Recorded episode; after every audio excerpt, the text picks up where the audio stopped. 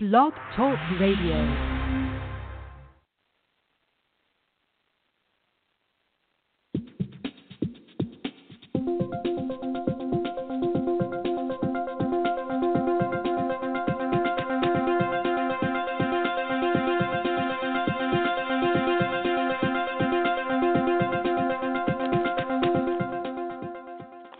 Hey, everybody, welcome to Keeping It Human's improvised marketing show.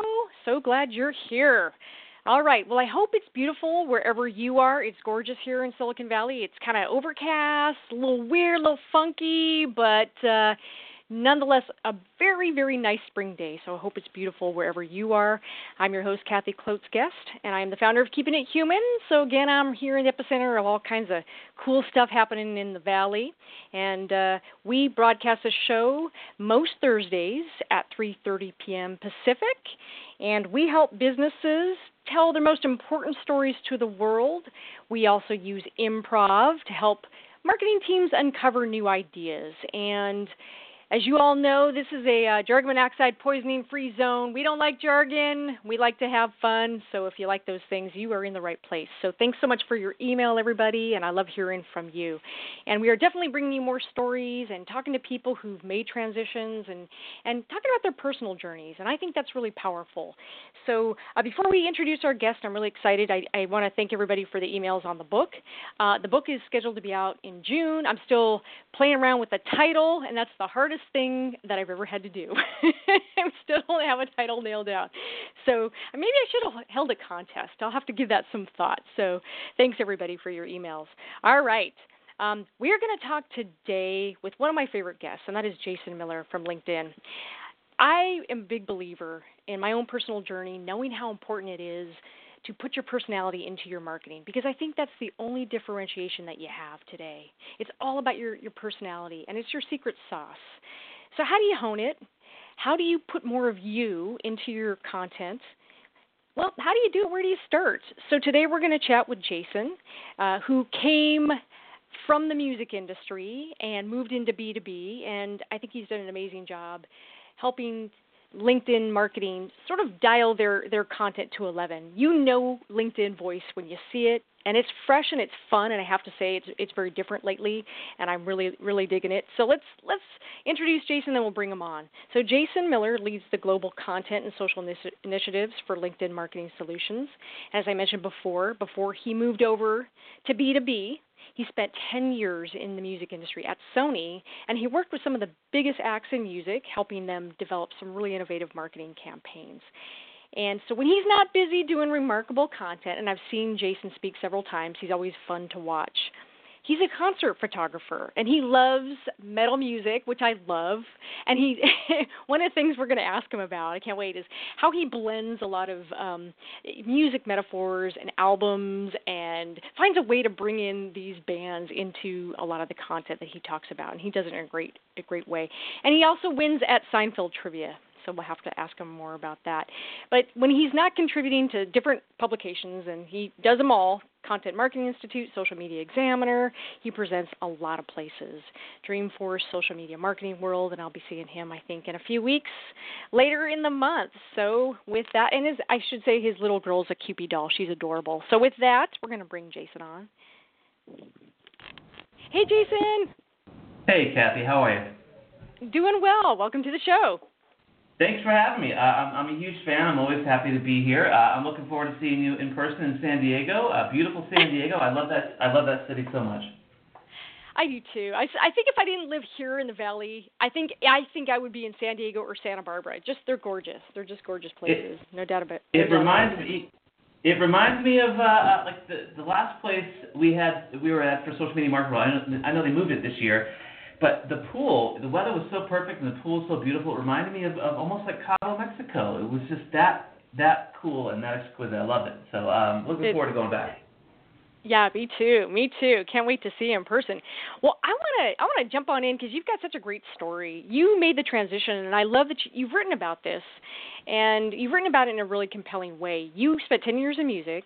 Um, you watched a lot of the changes that happened when music went digital um, and then you decided to to leave and shift your career focus to to B2B. can you kind of take us back there? Uh, you know, what was that decision like for you? I mean, was it unnerving? I mean, what was the starting point for you? Uh, it was it was the most difficult thing I've ever had to do in my life. Uh, it was just frustrating, right? I mean, I love the music business so much, and we worked closely with a lot of uh, a lot of artists. I mean, from you know, from the early days in the 2000s when it was the glory days. I mean, I was working with System of a Down and Slayer and Korn and Incubus and even into John Mayer and uh, Pete Jorgensen, the singer-songwriter stuff. But you know, around I guess 2006 is when you know Napster came out, and uh, the music business just fought digital for so long. By the side, by the time they decided to embrace it, the cat was out of the bag, and, and now you know they've devalued music so so much that that, that people expect it to be free. Uh, and all along the while, I was a bit confused as well. I mean, I, it was the only job I ever had out of college, so I spent uh, almost 12 years in the industry, and um, just kind of watched them make really strange decisions. And I was, you know, I wasn't, I was like trying to get these labels to start blogs. I'm like, this is, you know, this is called blogging. We don't have to wait for Rolling Stone to write about our article, uh, write about our bands anymore. We can tell their own story. You know, those deep this deep history of, of uh, Columbia Records specifically with Miles Davis and Springsteen, all these great stories, Janis Joplin. Like, let's get that story out there. Let's tell that story in our own unique way and connect with our fans directly. Uh, and we just, you know, they just never really, it never really yeah. took off. So I, yeah. I, but I can tell you this, Kathy, that at no point during that transition did I ever say, "Man, I can't wait to be a B2B marketer." That never, that never ever happened. I, I, you know, I told you I had to go back. I went back to school and took a bunch of classes. At uh, oh, I started to get my master's degree, and that wasn't working. It was taking way too long. Um, and so I found these uh, courses at UC Berkeley, these, these extension classes, these uh, digital certificates. So I went to class at night and didn't sleep much. Um, and I found that, that uh, my employer at the time, Sony, very generously uh, had a, had a reimbursement program, so they paid for my transition, which was I'm very grateful to say. But um, yeah, and, and I, you know, went to little startups and I took a chance on me. Uh, all based on I had no skills in in in um, in the B2B space, but you know I had a little music blog and I was tweeting. This is like I don't know, like 90. Oh, this is 90. Sorry. Uh, this is like, geez, when was this? 2008, 2009. So uh, just yeah, I had a little bit of a personal brand going. Somebody uh, took a chance on me, and and you know the rest is history, I guess that I I love that you said that you never like aspired. You know, nobody ever says, "Gosh, you know, you know what I want to be when I when my career, my true calling is to be a B two B marketer." Yeah, and I, you know, love to that. Be honest, to be honest with you, I I really didn't even know what the hell B two B marketing was when I yeah. left the music business. I mean, uh, and I I just wanted to be a marketer. I just wanted somebody to give me a a story to tell and. And let me uh, have a little fun with it, and that's that's yeah. that's what happened. Well, and I love that you say that because I think B2B is still trying to figure out what the hell B2B marketing is all about because I think B2B, I actually think not having that background um, coming from B2B actually was probably a real asset for you. It, maybe in hindsight, because um, whether it felt like this at the time, I don't know. But maybe in hindsight, you know, you, you might not have thought about this way. But it seems to me because you don't have the baggage. I think B2B gets trapped by that. Well, we've always done it this way, and this is the way it is. And you come in, you've got you had a personal brand going for you, which I think is really important. You didn't wait for somebody to give that to you. You took control of your personal brand, and I think that's a big message here and that gave you a platform. So people already knew, I suspect, when you transitioned, hey, Jason loves music, Jason's a photographer. He's got his personal stamp on everything he does, and it seems to me that that was part of either the attraction or they they knew full disclosure this guy has a personality and he's not afraid to use it you know i will tell you i will tell you this the personal brand thing is interesting and i truly believe in that uh, because I don't think anyone would have taken a chance on me if I didn't stand out, right? If I didn't have something that differentiated myself. And it was, a, I had a little crappy free blog I started on Blogger, which is, you know, it morphed into Rock and Roll Cocktail as it, in its present state. Um, but you know, just the fact that I was writing and I could write and I could tell a story and that I could be interesting. I mean, that was something that, that you know all marketers need to be able to do. You need to be able to write and you need to be able to, to you have to be interesting and compelling with your writing. And the fact that I understood you know how social media worked to kind of amplify that. That's all. It, that's really all it took. Um, but I tell you what, I didn't get paid for any of that stuff, and I, you know, I, I worked my ass off to to do writing, to do all that writing, and, and and kind of build that brand, and I still do. I mean, I wrote I wrote two music reviews this week. I didn't get paid for them. I wrote it because that's you know I love to write about music. Uh, I spent you know two or three hours developing the photos from the shows, and then I spent another hour writing the review because I wanted to be really good. And I know uh, that the artists you know who are paying attention are going to read my words, and it's almost like a direct line to them. So uh, I, I often think though if I took all the time that I spent, you know, in concert photography, a couple times a week, shooting shows and uh, writing, you know, music blogs, if I took that and put it into my my B2B marketing, like maybe I'd be a little bit further along today. I, I don't, where would I be? I don't know, but uh, it, it keeps me it keeps me centered and keeps me sane, and, and, and it's it it's the only thing that gets me to stop thinking about B2B marketing, to be honest. well, what I love about it though is, um, for folks listening who might not have read it, um, you know, one of Jason's books, which I really love, is you know, Welcome to the Funnel, and I really love that you invoke all these music metaphors. You know, you, you talk about Guns N' Roses, obviously it inspired the title, but it's so much more than that because you talk about things that you learn from music. You apply the metaphors. You use everything is an analogy related back to to music. So it's very clear that music inspires you, but it's very memorable. And and it to me when I read that, it's one of those books that I pick up and I go, you know, what I love about it is somebody's using their way of talking, their youisms, their expressions fully based in who they are to say something in a in a way that makes sense right? That that maybe other people aren't saying, and you, it just might stick if you say it this way. Ah, you know, it just might stick to a certain audience, and that's what I really love about that book. And I'm I'm curious, you know, nobody's journey is ever perfect, and and you know when we sort of make transitions. Um, what were some of the hard things? Was there anything hard for you in making that transition from music? Yeah, I mean, it was it was incredibly difficult because um, I I feel like I spent a lot of time not doing my you know what I what I was uh, I, maybe I wasn't being used for what I should have been like uh, doing in the music business, right? So I had a lot of big ideas, and I don't think they ever I ever I never really got to put them into play. So, uh, but the biggest challenge was just you know making shifting the mindset and trying to learn as much as I possibly could uh, in a very short period of time. So I feel like I had to work a little bit harder than um, the other marketers in the space. And I mean, I, I got to tell you, Kathy, when and when I left the music biz and when I quit, um, I must have applied for I probably applied for 150 jobs and I never got one reply ever. I just didn't have uh you know nobody wanted to take a chance on a guy who just moved out here from you know Texas at the time from the music business because it was you know a failing industry and they didn't really like they, we didn't we weren't looked nicely upon and wow. and or fondly upon in the uh, in the digital space. So uh, I think just learning as much as I possibly could. But I will tell you, um, just getting out there and networking. I went to every single free event I possibly could, every meetup, uh, every social media themed event that I could possibly get next to. Uh, I went to, and um, uh, so I met somebody. Uh, my I met my wife, and she had a friend who worked at, at the startup uh, introduced me, and I went in, and I think you know this is kind of embarrassing, but I think I went in there and told them I was a social media expert, which uh, which is kind of the dumbest thing you could ever say. Um, but again, I you know I had a little bit of a personal brand, and I and I had something to show for it. Like yeah. you know, it, it wasn't about the resume. It was like, what do you have? Where's your presence online? Show me what you can do, and show me that you're passionate about this. And I think in this day and age, that's the personal brand. That's what's going to set you apart. Uh, and that's what somebody's going to look at as initiative to take a chance on you. And even to this day, uh, you know, I'm very grateful for for the, the folks, you know, throughout the years. Marketo took a chance on me, I think, uh, as well as um, Market Tools, which was the, the startup where I, like the first job I had after the biz, after the music biz. But even today, when I'm hiring for my team here at LinkedIn or um, or anywhere, uh, I, I my first question is, you know, what makes you unique? Can you write well? Um, because I think the rest of this stuff can be taught. Yeah, that's such a great perspective too. I I really love that because you know the way i look at it today I, i've always looked at it is just you just said it if you can write and you can articulate and you can tell a story great.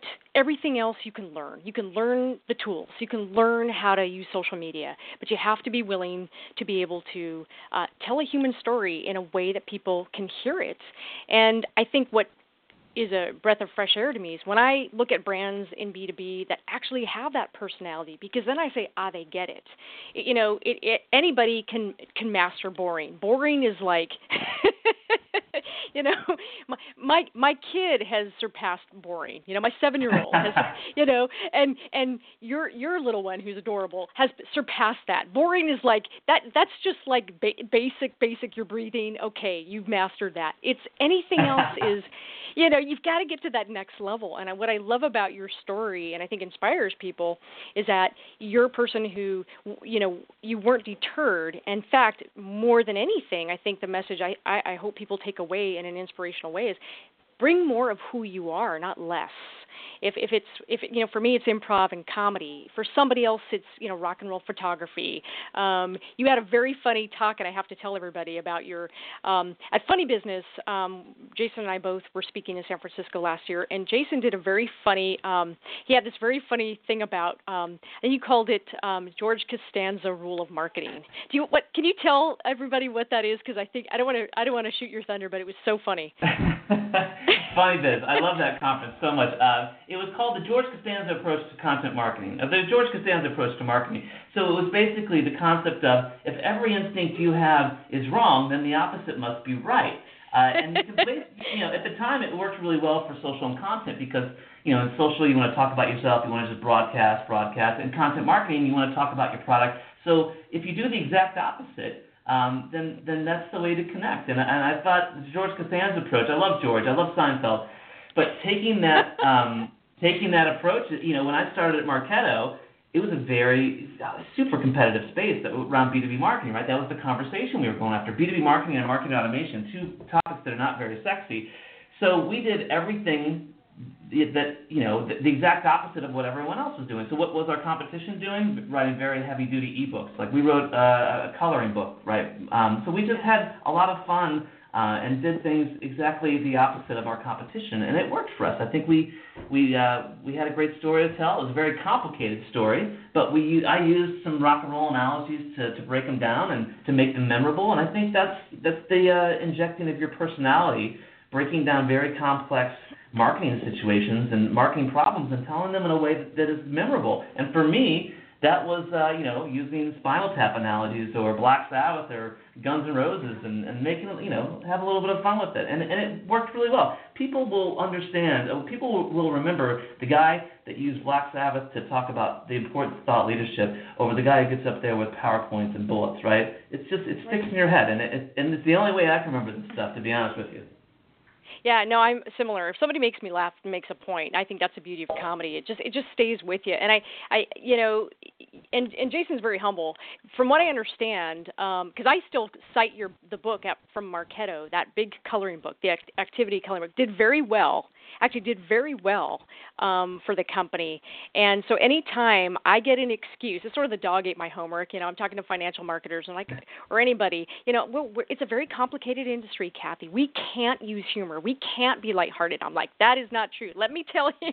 and it's funny. I give that example, and it's almost like you know, uh, it sort of gets rid of the the dog ate my homework. I can't be lighthearted. I can't deal with a serious subject in a lighthearted way because you guys did it and it, it was successful. Yeah, and, and yeah, I was talking to uh, Doug Kessler this morning from Velocity, who's a, a, a good friend and probably one of my favorite marketers on the planet.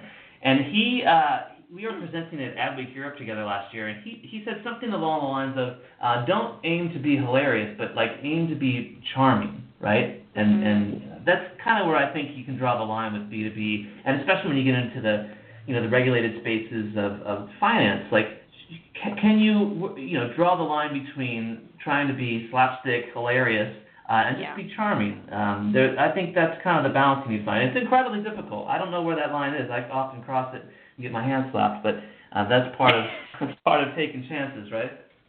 It, it absolutely is. I think it's part of taking risks. But I think you said it really well. I've always drawn a distinction between wit and humor and something that makes people smile. And, and and one is an outcome. If i'm trying to make you laugh and i'm trying to be over the top versus it's enough to sometimes just have a turn of phrase that's witty that makes people smile and makes it, their day just a little less boring. Like that is a good thing.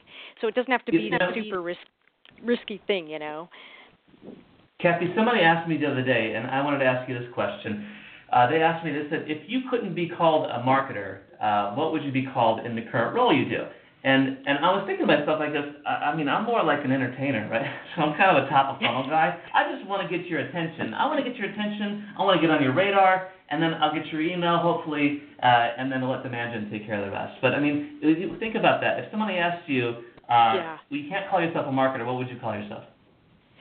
Um, you know that's so funny. I call myself a storyteller, and then uh, sometimes I call myself a carnival barker, but a much more charming version.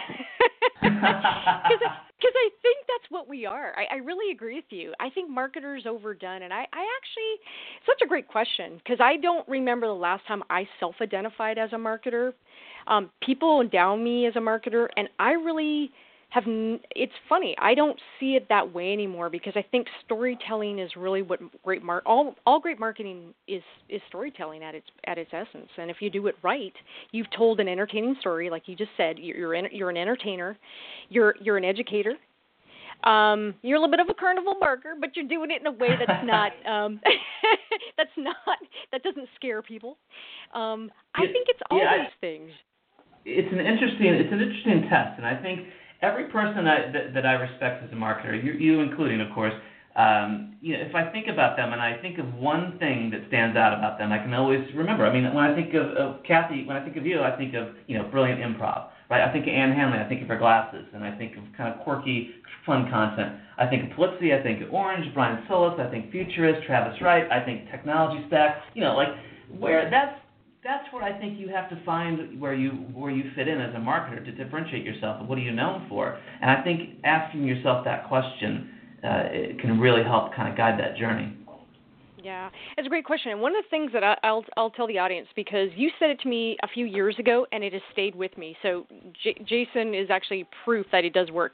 And we were talking, and you said to me, Kathy, I think the most important thing you need to do is find the conversation out there that you want to own and create yeah. great content around the conversation you want to own.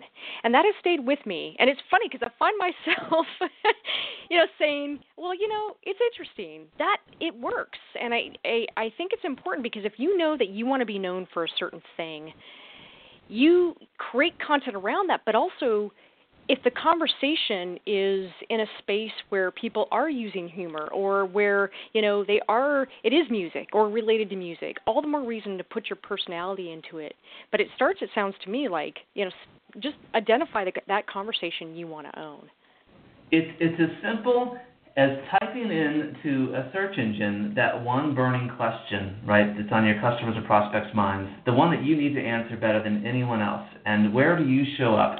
Because if you're not on page one, then you know you pretty, pretty much don't exist in that conversation.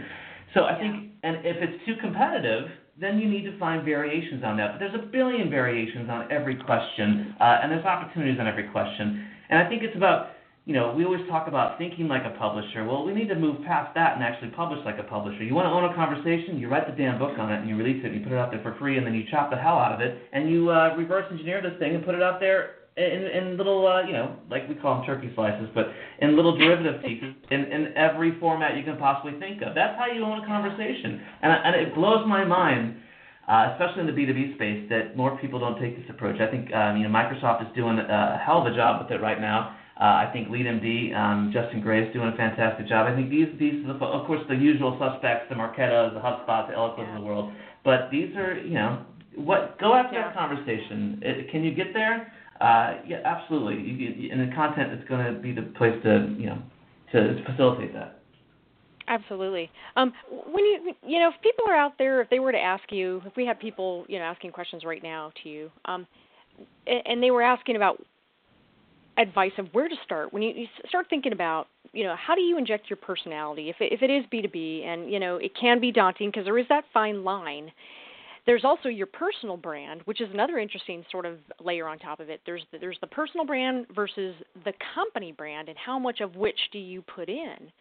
Um, what would you advise people about ways to really straddle that line, but also not be afraid to put their their personality into their content? Where do you start? Uh, very, very good question. I think number one, you have to be comfortable with with your with who you are and what that personality is, right? Like I love '80s hair metal, heavy metal, and I get a tremendous amount of crap from my friends for that. But I'm true to that. I don't care. I I like what I like, and I'm proud of it. You know, I I walked out of I walked out of my bedroom today, this morning, And my wife looked at my outfit and she says, "Oh my God, you cannot leave the house like that." I'm like, "What are you talking about?" She goes, "You look like you just stepped out of 1984." I'm like, "That's what I was going for." Uh, and so I, I wouldn't change. But it's like I don't care what people think. I'm comfortable with who I am, and I put it out there. And, I, and again, I take a lot of crap for it, but I stand up for it, and and I think people respect that about anything, anybody who Yeah. knows who they are, and they and they and they don't back away from it. But uh, the second thing I would say is I would caution. I mean, I work at LinkedIn, right? So it's a professional network, it's a professional mindset. So I, I obviously, you know, have to be careful of not pulling in too much of the heavy metal references here. I, I keep a balance between my own personal branding and, and LinkedIn. But the more important thing is, and I see this go completely wrong all the time, is people get a new role, they get into a new company, and they lead with their personal brand, which is the absolute worst thing you could possibly do. Um, what you want to do is you want to get into a company and you want to do good things. There's a book called The First 90 Days, which I read every time I start a new gig. Uh, and you have to make partners, and you have to find everyone in the organization who's going to uh, help you to be successful. And you need to build relationships with them. Uh, but you have to do really great work. Once you do really great work, you start to slide your personality into it. Your personal brand is going to come around, uh, come along for the ride with you. And then once you find that personal brand start to take shape, that's when you start to nurture it, and that's when you can kind of start um, branching off and, and doing your own stuff. But you gotta you gotta do good stuff for the company first. Um, and then slowly inject your personality personality into it, build relationships.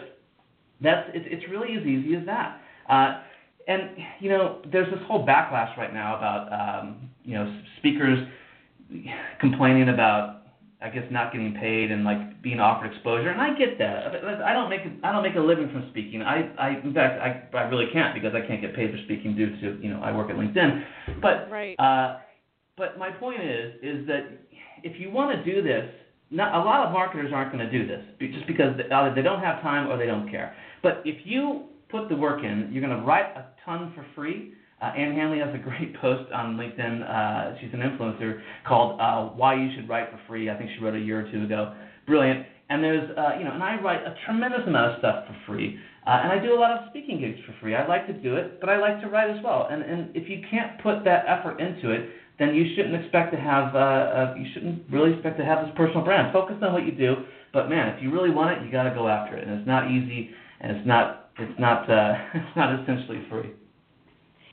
that's great words of wisdom too. I, I really love that you you said you know especially when you get into a company, you got to learn the company first and then get your personal brand. And I, I think sometimes it's tricky for people straddling that line, especially people like yourself who have that personal brand, and you're well known under a personal brand, but you are you're also well known as as somebody who uh, you know is spearheading change at a at a big company. So it is it can be a fine line, and I think that's where having that personal brand maybe first um, in standing out. So there is full disclosure. People know who you are. They kind of know what they're getting, but I think that gives you a leg up.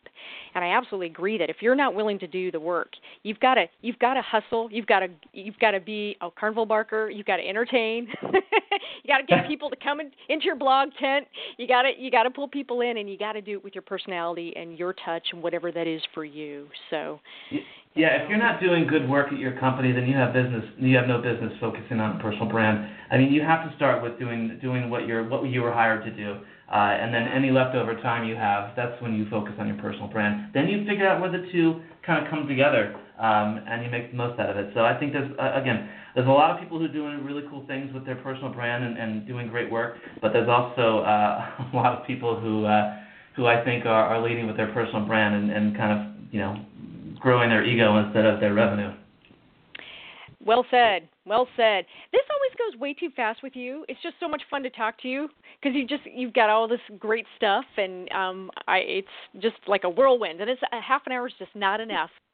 Kathy, But you make it very easy, Kathy. We, we, I mean, every time I run into you, I think we speak for a half. Our stop and chats are like 35 minutes, right? So. They they are, but they're just some of the best chats I've ever had. So, um, Jason, where can people find you? Um, he he is the author again, everybody of, of Welcome to the Funnel. But where do you want to send people? Uh, feel free. I mean, I'm I'm open to connecting with me on, on connecting on LinkedIn. If you just put a note in there where you heard me or where we chatted or where we met. Uh, I'm Jason Miller CA. I'm Jason Miller CA on Instagram. And I tell you what, Kathy, I got to experiment, man. I'm gonna figure out the Snapchat thing. Uh, I'm in day two of uh, my blog post called Seven Days with Snapchat. and I'm I'm snapping. I'm snapping. Less I call it. Uh, my blog post will be called less or uh, less happening, more snapping. I think that's the working title. So uh, I'm gonna figure this thing out, man, because there's folks like uh, Brian Fanzo who uh, I had drinks with him a little while ago, and he's he's convinced me that I have to be on here. I don't think there's any B2B decision makers on Snapchat yet, but damn it, I got to figure this thing out. I'm gonna I'm I'm working on it you've inspired me because I am like slow. I'm a slow adopter. I have not figured out Snapchat, and my nieces, my son's too young, but my nieces have convinced me that I am not, I don't exist and I'm not relevant because I'm not up to speed on Snapchat. so I got I got I, two millennials on my team, and they're sitting right next to me. And every time I have a question, and I have a question every two minutes about this thing, they jump up and they are uh, they're blowing my mind how how uh, how efficient they are with their Snapchats, and I got to get there. So I'm on. Yeah. Me too. I'm with you. I'm with I'm with you. Jason, thank you so much. We I look forward to seeing you in San Diego. I will see you soon enough, Kathy. Thanks again for having me. And follow me on Snapchat. I'll follow you back, and we'll just uh, we'll figure this thing out together.